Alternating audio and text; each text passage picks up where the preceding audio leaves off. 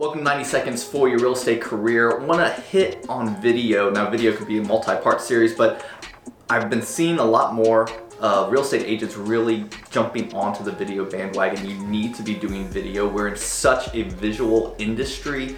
Uh, we're one of the only industries that put our picture on our business cards. We are so visually driven within the real estate industry that you need to get comfortable with doing video content.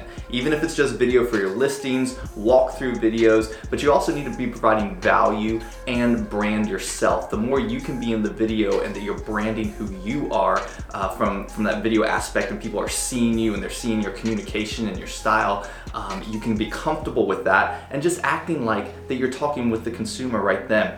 And you can get that reach out there, you can get the exposure further than ever before for really no cost. You don't have to have a professional videographer do all your stuff. You can be doing selfie Facebook lives, you can be doing YouTube videos, you can be doing Facebook. You need to be putting it all out there and get super comfortable with video content as part of your content strategy.